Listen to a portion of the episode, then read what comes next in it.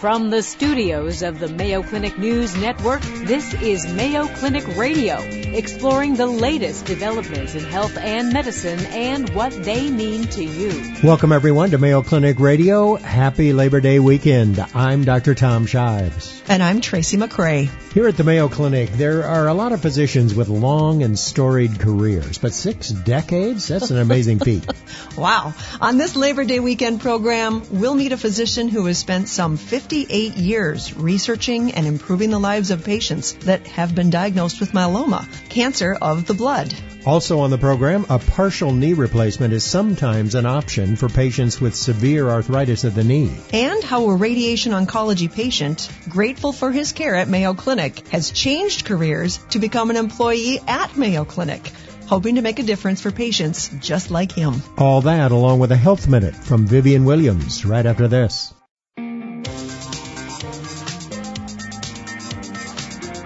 Welcome back to Mayo Clinic Radio. I'm Dr. Tom Shives. And I'm Tracy McCray. You know, Tracy, there are a lot of great doctors at the Mayo Clinic, but there are some who just sort of stand out above the crowd. Like Mayo Clinic hematologist Dr. Robert Kyle. Hematologists deal with blood, blood problems. I think the most important of the cancer doctors. That's just me.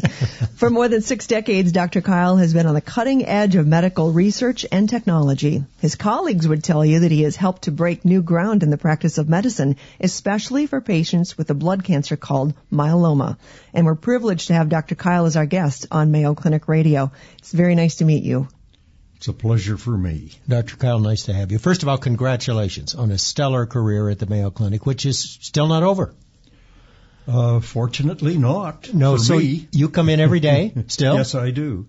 And you've been here, what, 58 years or so? I've been here 66 years since I started as a fellow, actually. Uh, oh okay. And on the staff for nearly 60? Yes, yeah. that is correct. Let's go back to you were born in North Dakota, right? Correct. Tell us about your upbringing because you weren't always set on a career in medicine, right? Uh, no, I uh, uh, was always interested in school, and in fact, uh, uh, when I was five years of age, I uh, asked my mother if I could uh, go to school and visit for a day, and she, of course, said, "Well, okay." and uh, then I did so, and uh, then I uh, uh, told my mother that uh, I wanted to uh, go to school this next fall. And she said, Well, you're only five years old. You shouldn't start until you're six. No kindergarten, of course, at that oh. time.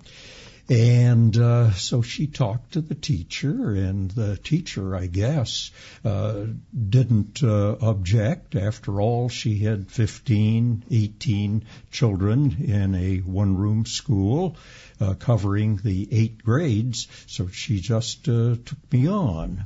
How did you know you wanted to study medicine? Well, I didn't, uh, of course, at that time.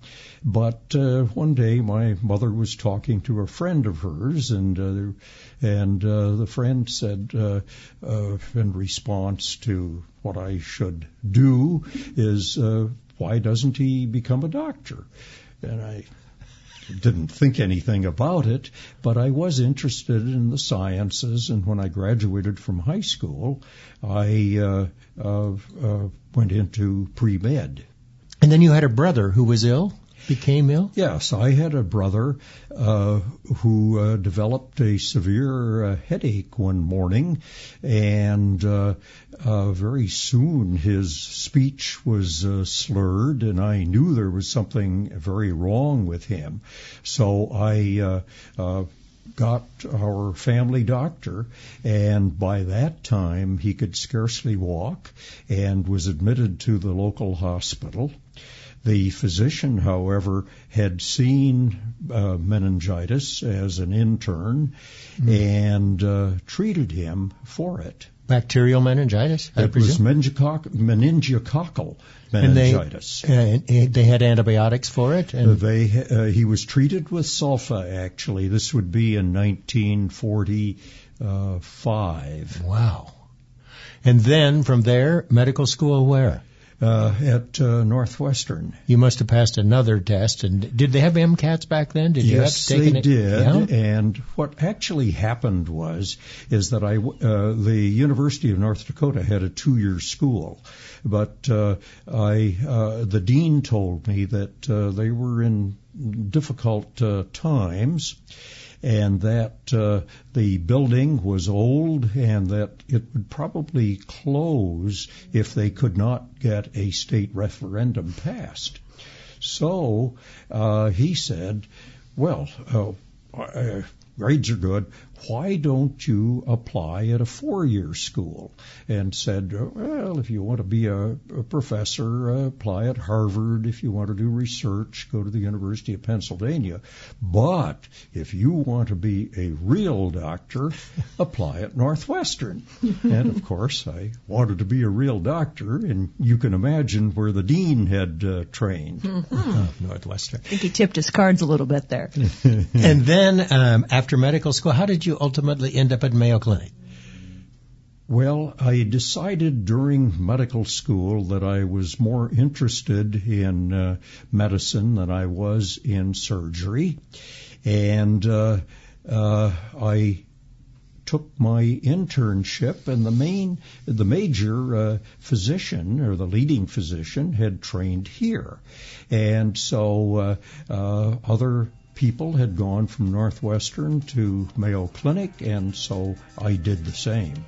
Time for a short break. When we come back, we'll talk more with Dr. Robert Kyle. You're listening to Mayo Clinic Radio on the Mayo Clinic News Network.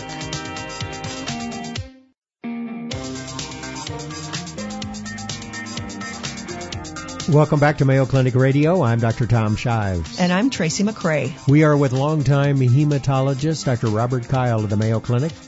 You ultimately specialized in the field of hematology, blood disorders, but with a particular interest in myeloma. How did you get so interested in, in myeloma?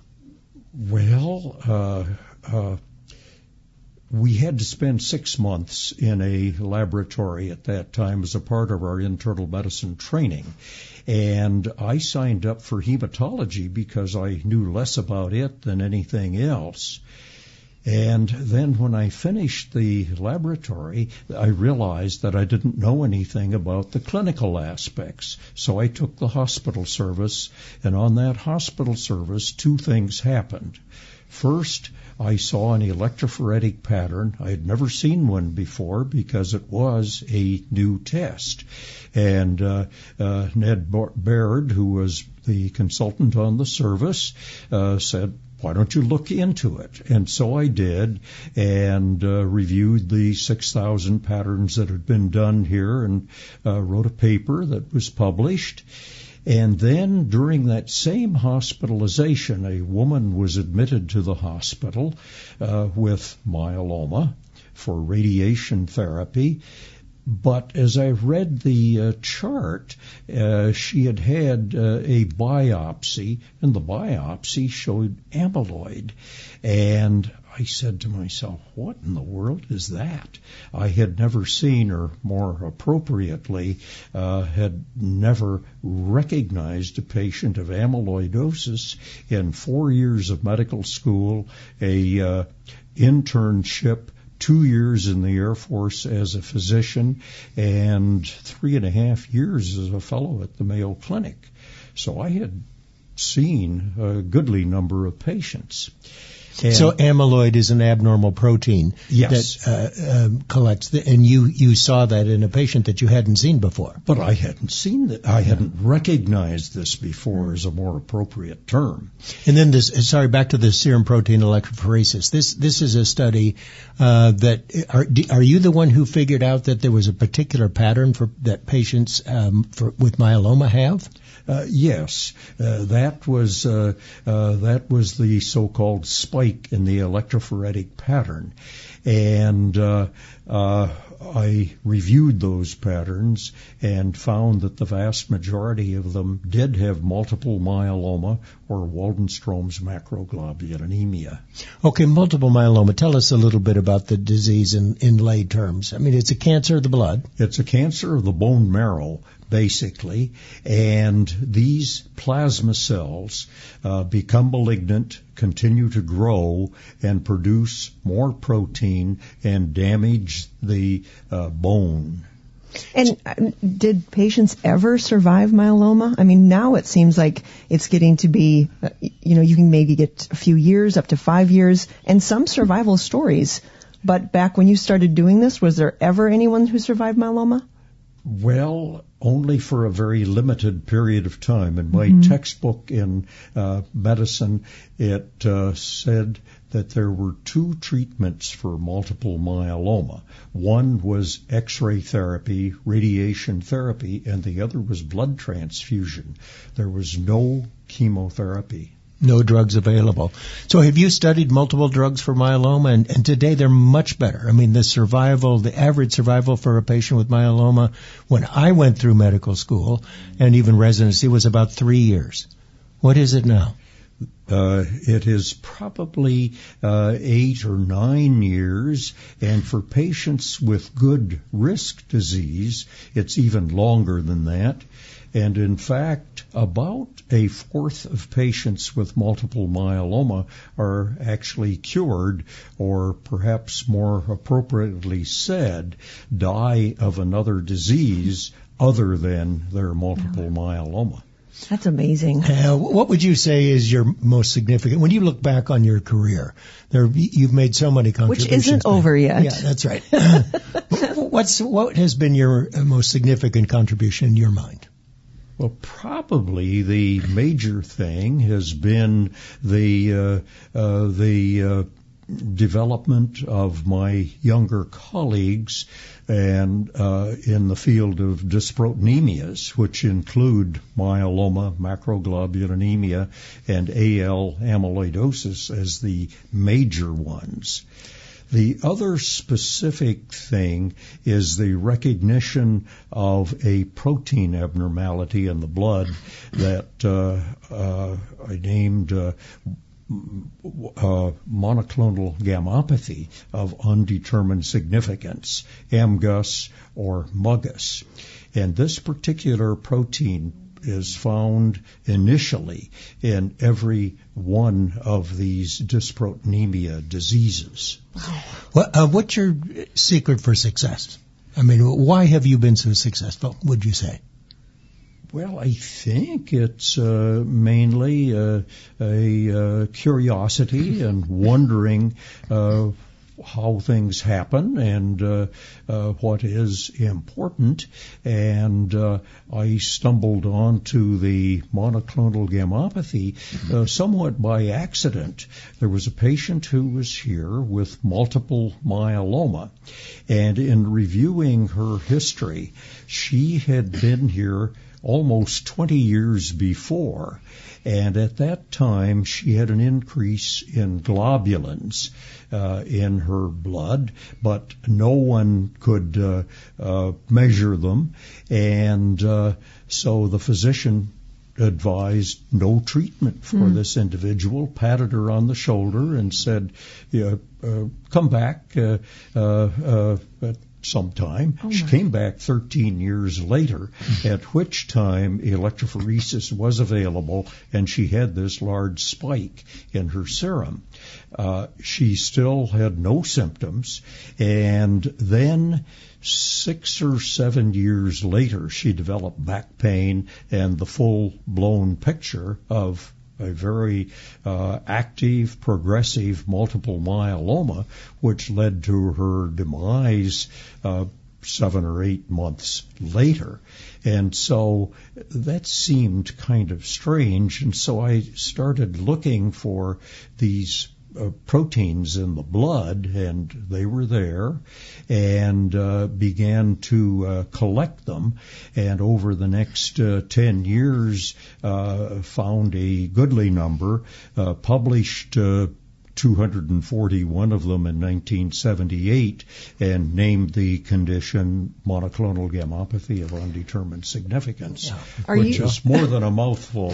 Are you still seeing patients? Are you still doing research? What are you still doing each day? I uh, come in each morning about 7:30 in the morning and uh, uh, look at my emails, and uh, there are a lot of things that happen throughout the day, and I am busy until uh, uh, four 4:30 in the afternoon, and uh, I uh, still come in on Saturday mornings because when I came to the clinic, the clinic was open Saturday. on Saturday mornings, mm-hmm. and Saturday mornings one saw patients until 12, 1 o'clock, or sometimes a little bit later.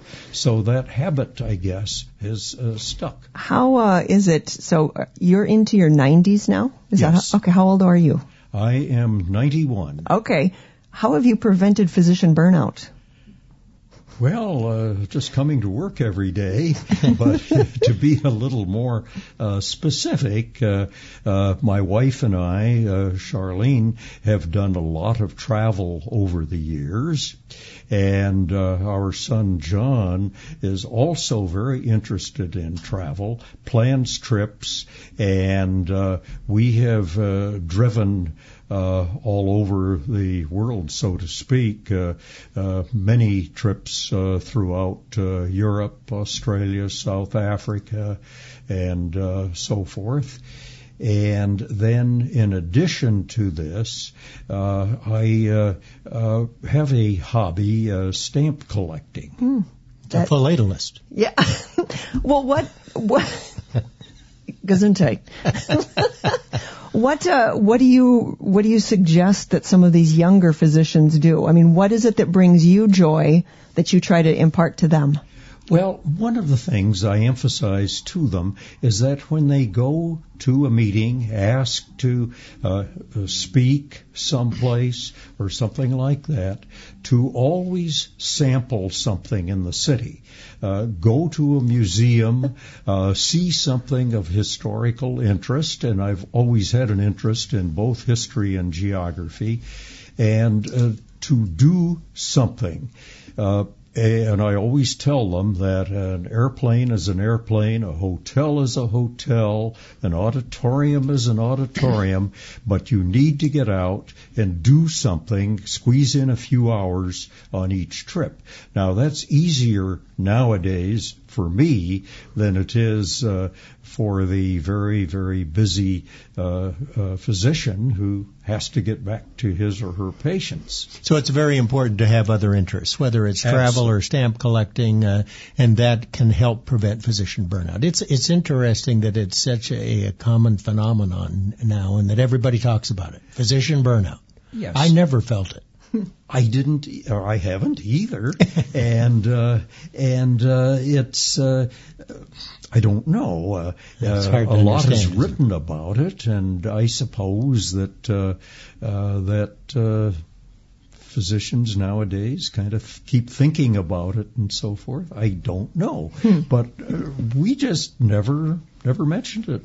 Well, again, Congratulations on a great career and an incredible uh, 60 plus year career at the Mayo Clinic, and it's not over. Dr. Kyle is considered a multiple myeloma pioneer. That's what his, his colleagues would uh, call him. He's had he has done groundbreaking work that has changed the practice of hematology, blood disorders, and he's improved the lives and the longevity of virtually thousands of patients. And he says, whenever you go on a trip or a meeting, make sure you sample something in the city. I like it. Thanks for joining us, Dr. Kyle. Appreciate having you here. It's been my privilege, and thank you very much. Still to come on Mayo Clinic Radio, we'll find out when a partial knee replacement might be an option for severe arthritis of the knee. And later on the program, how one Mayo Clinic patient was inspired to become a Mayo Clinic employee. Coming up, a Health Minute with Vivian Williams. You're listening to Mayo Clinic Radio on the Mayo Clinic News Network.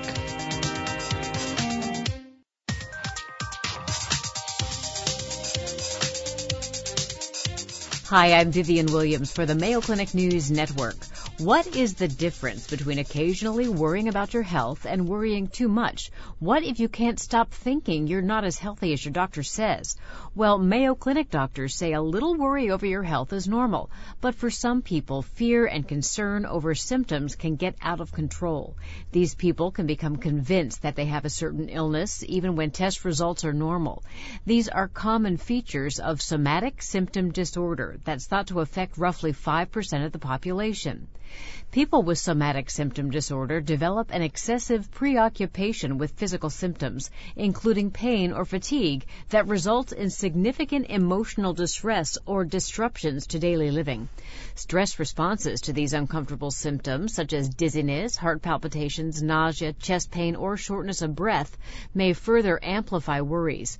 These symptoms may or may not be attributed to a diagnosed medical condition.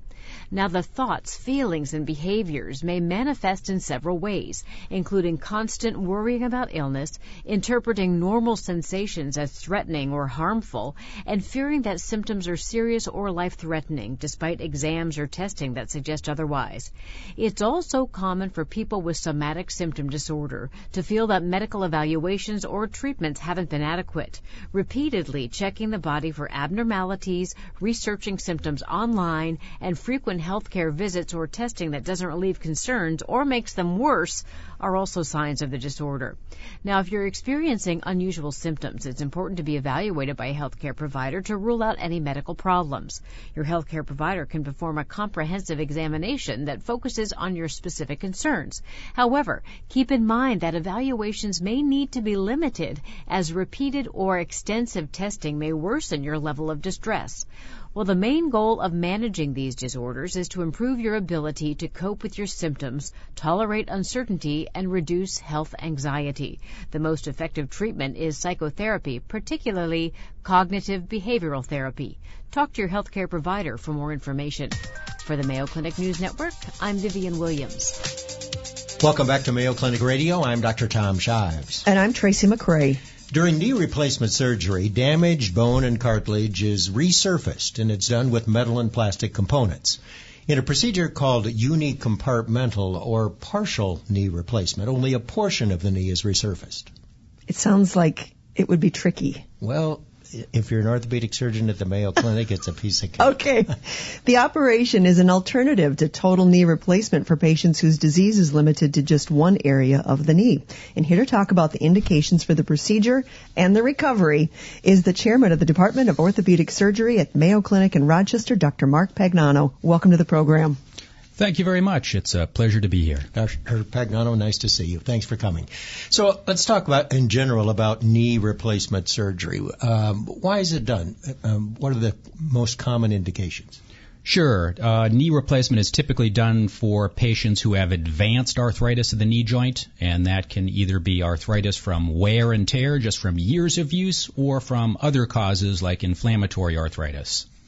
And when you do that, most of the time the entire joint is involved or the majority of the joint, so you replace, resurface everything. But if only a portion of the joint is involved, you can do a lesser surgery and replace only the damaged portion. That's right. For a selected subgroup of patients, they only wear out one of the three major parts of the knee joint. And if they have disabling pain, and just one part of the knee joint that's worn out, then a partial knee replacement is actually a very reasonable option for them. How can you know until you get in there that a partial surgery would work? Is there an x-ray? Does x-ray show it or how do you see? Yeah, so the good news is with some specific x-rays, um, you can largely determine whether a patient is in fact a candidate for a partial knee replacement. So it does take the guesswork out of it. It would be exceptionally uncommon, in my experience, to go into the knee and be surprised at the findings. So a partial knee is determined before the time of the operation. You talked about uh, three compartments to the knee. What are those?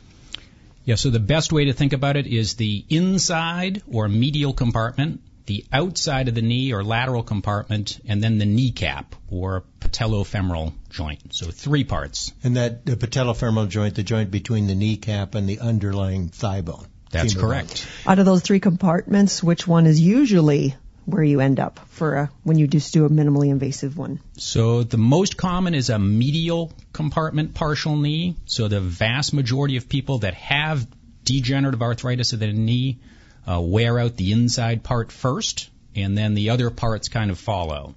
It is possible in certain circumstances to wear out the outside part or the patella selectively, but that's much less common.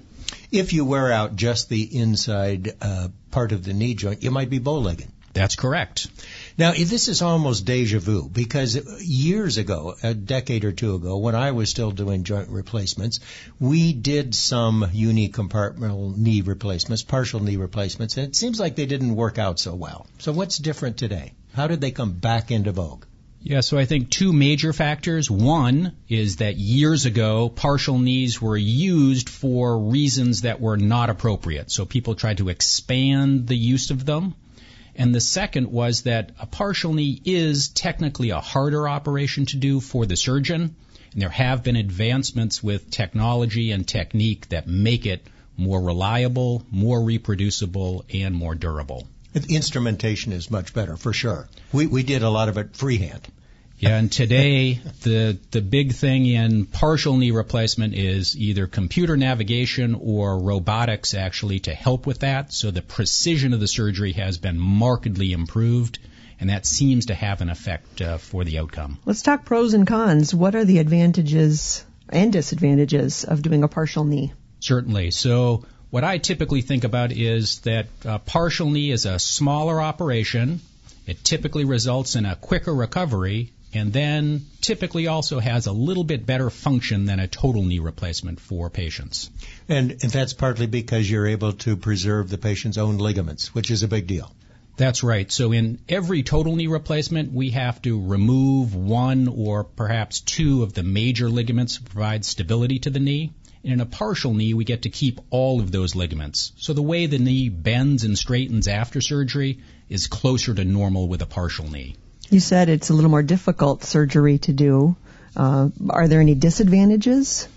So the biggest disadvantage would be that it is possible at a later date to wear out one of the other parts of your knee mm-hmm. and perhaps require conversion of the partial knee to a total knee. But it's also important to recognize that the intention with a partial knee replacement is to have that last as long as possible so for most patients, a partial knee replacement will in fact last them the rest of their life. Uh, but it is possible that you might require another surgery.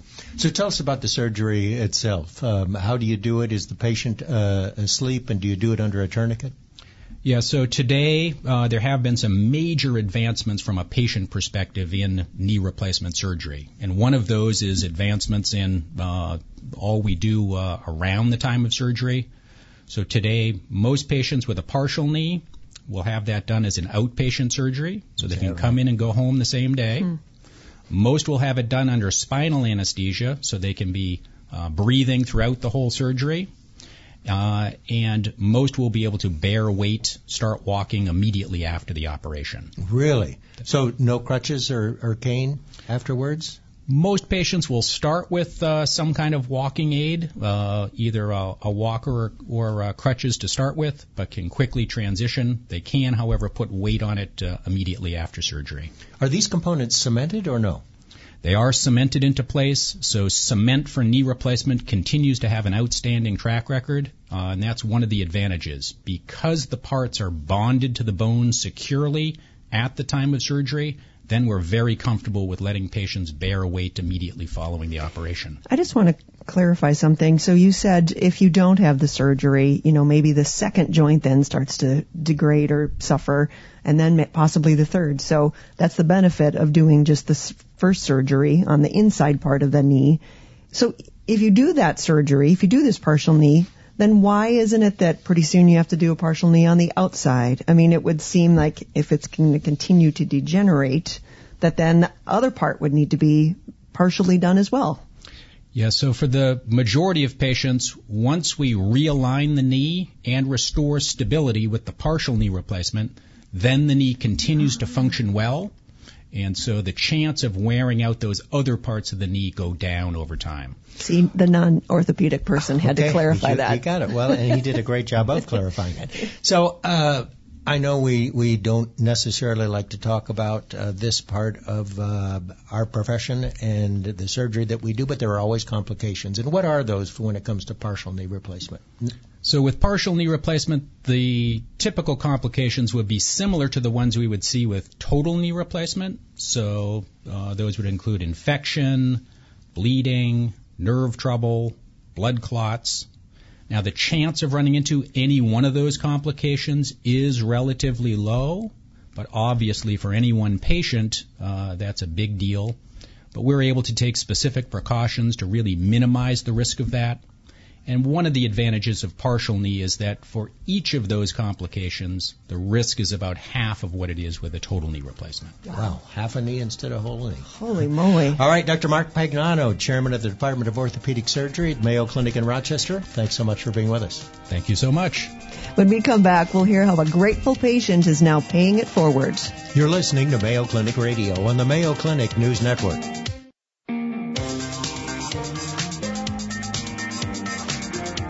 Welcome back to Mayo Clinic Radio. I'm Dr. Tom Shives. And I'm Tracy McCray. Jay Masters came to the Mayo Clinic first as a patient. After finishing treatment, surgery, radiation, and chemotherapy, Jay decided that he wanted to work at the institution that had cared for him, the Mayo Clinic. And that's exactly what happened. And here to tell us his story is Mr. Jay Masters. Welcome to the program. It's nice to meet you. Thank you very much. It's great to be here. Jay, thanks for coming. So tell us, uh, I think it was November 2017, right, when you first came to the Mayo Clinic as a patient, and, and why did you come?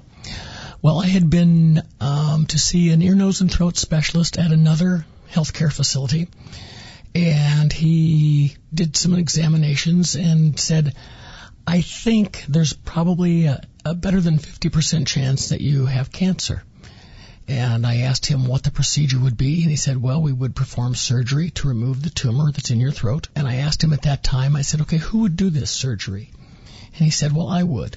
And I said, okay, how many of these do you do a year?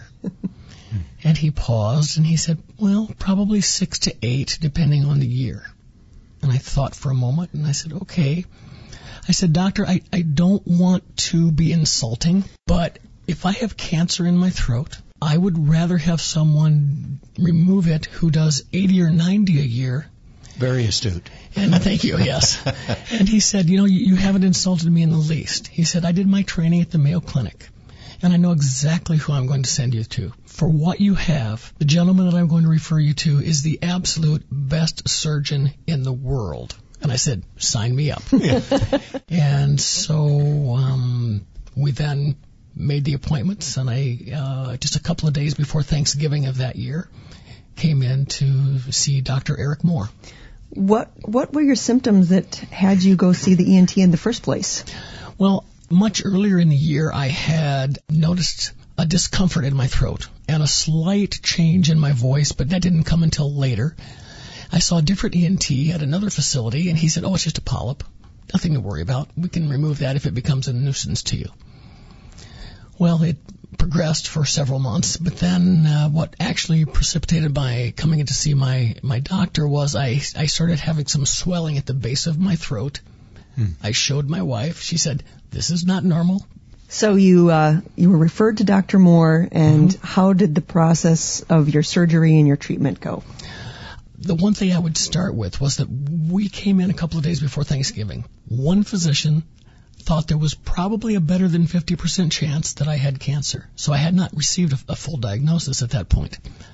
We came to see Dr. Moore, and the first thing he said to me is, I want you to know that we cure stage four cancer here all the time. And I thought, oh, well, that's great. If they can cure stage four, whatever I've got here should be a piece of cake for them, you know. and then he looked me in the eye and very calmly said, what you have is stage four cancer my heart immediately dropped. My wife grabbed my hand immediately, and I remember that distinctly. She grabbed my hand, and I kind of went numb for just a few seconds. I thought, you know, you know, why me? Is this this can't be possible, et cetera, et cetera. All the things that run through your mind. Understandable. Mm-hmm. And then Dr. Moore continued to speak, and, but for a brief time, I felt like I was in a Charlie Brown cartoon. I wasn't really hearing what he was saying. All I heard was wah, wah, wah, wah, wah, wah. And, but I quickly rejoined the conversation, and he said, This is very treatable. Um, I think we can get it all, and then we can look at what, what happens next radiation, perhaps chemo, and we'll, we'll go from there. Where had it spread? It had spread to lymph nodes in my neck. So in addition to removing a tumor that was about the size of the end of my thumb, they also removed 30 lymph nodes from my throat on the left hand side, and five of them were affected with cancer. So surgery first? Yes, in my case, uh, surgery was first uh, to remove the tumor. And after about four to six weeks, I don't remember the exact dates, I came back in and started uh, a six week course of radiation, which was five days a week. Fun uh, times. Uh, for six weeks, so 30 courses. And then at the same time, I was scheduled for uh, chemotherapies. And I started my regimen. How did that radiation go for you? I said fun times, meaning Mm, that's a right. that's a lot of radiation, and it's not a fun time. Right, and, and I was warned about that by my care team. They said, you know, this is going to get progressively more difficult. And, and they were right. I went in and I went through my first radiation treatment. I thought, oh, this is a piece of cake. I'm going to slide right through this. Not remembering that they had said it's going to get progressively worse. What I didn't understand at the time was that radiation builds up in your body. And so my worst days were actually after the radiation had, had been completed. And so you uh, decided you wanted to work for Mayo Clinic. And what job did you apply for? That is uh, called a desk operations specialist or a DOS, where I room patients, I check patients in when they come to the desk. And then what happened? You were asked to do something else. Well, yes, um, I actually it was it was quite ironic. I ended up coming back to the department where I spent most of my time as a patient. I was hired in radiation oncology. I, like I say, I don't know if it was divine intervention or uh, just the luck of the draw. I, I tend to think it was the former. And what do you do now? Well, um, I had been there for a couple of months or so, and our social worker was starting to come to me and say, Jay, I- I've got this particular patient. They're struggling with their diagnosis. Would you mind talking with them? So I met with probably two or three patients that she had set me up with. And my, my supervisor said, Jay, I've seen you with the patients. She said, I think you have more to offer them than we are currently, the way we are currently utilizing you. Would you consider begin a pilot program where you would work with these patients? And after thinking about it a microsecond, I Right. said, yes, absolutely. I would be, I would love to do that. And what's the patient response? It was quite overwhelming. I, I mean, I anticipated it would be good. Having been a patient, having lived those same fears and, and being frightened and not knowing what was to come, I, I, I truly understood what they were saying. I mean, it's, it's easy to say, oh, gee, I know what you're going through. But until you've walked a mile in their shoes, you really don't. And so, so many of them, after they heard parts of my story, they immediately were gravitating to me. Sure. That's a lot of job satisfaction for you, I would imagine. It was extremely satisfying and gratifying to know that I was helping them to navigate not just their cancer or radiation. In some cases, I was helping them navigate Mayo Clinic and all the buildings and where to go for their next appointments. Many of our patients come from, well, they come from all over the world. Mm-hmm. And so many, many were trying to navigate Rochester and, and the surrounding communities. And I had multiple types of questions that would come up. But the one thing that I noticed was I was catching things in the in the waiting room earlier. When a patient would come in, a lot of times I would see them every day. I'd say, "How are you doing today?" You know, I'm doing okay, but you know, I had one lady that said, you know, I, I had um, surgery on my breast to remove a tumor, and I'm not sure it's healing properly. I immediately contacted her nurse and said, XYZ patient is concerned that her wound is not healing properly. She is not scheduled to see you for three more days. Would you like to see her today? And she said, absolutely. So the nurses actually told me, you're catching things in the lobby two and three days earlier than we would see these patients. And we're helping these patients to address these issues much more quickly. They're healing faster and they're healing better. And had you not gone through what you went through, it would not have been able to come full circle like this. Exactly. Is this the best job you've ever had? In many respects, it is. It is very rewarding. Mr. Jay Masters, you know, there are not too many people who come to the Mayo Clinic as patients and actually end up working here. Not just working here, but working in the same department where they were treated. Jay Masters not only now works at the Mayo Clinic, he's making a, a, positive impact on patients every day, helping others through the challenges of cancer treatment because he's been there. Thanks for sharing your story, Jay. It's my pleasure. Thank you for having me. And that's our program for this week.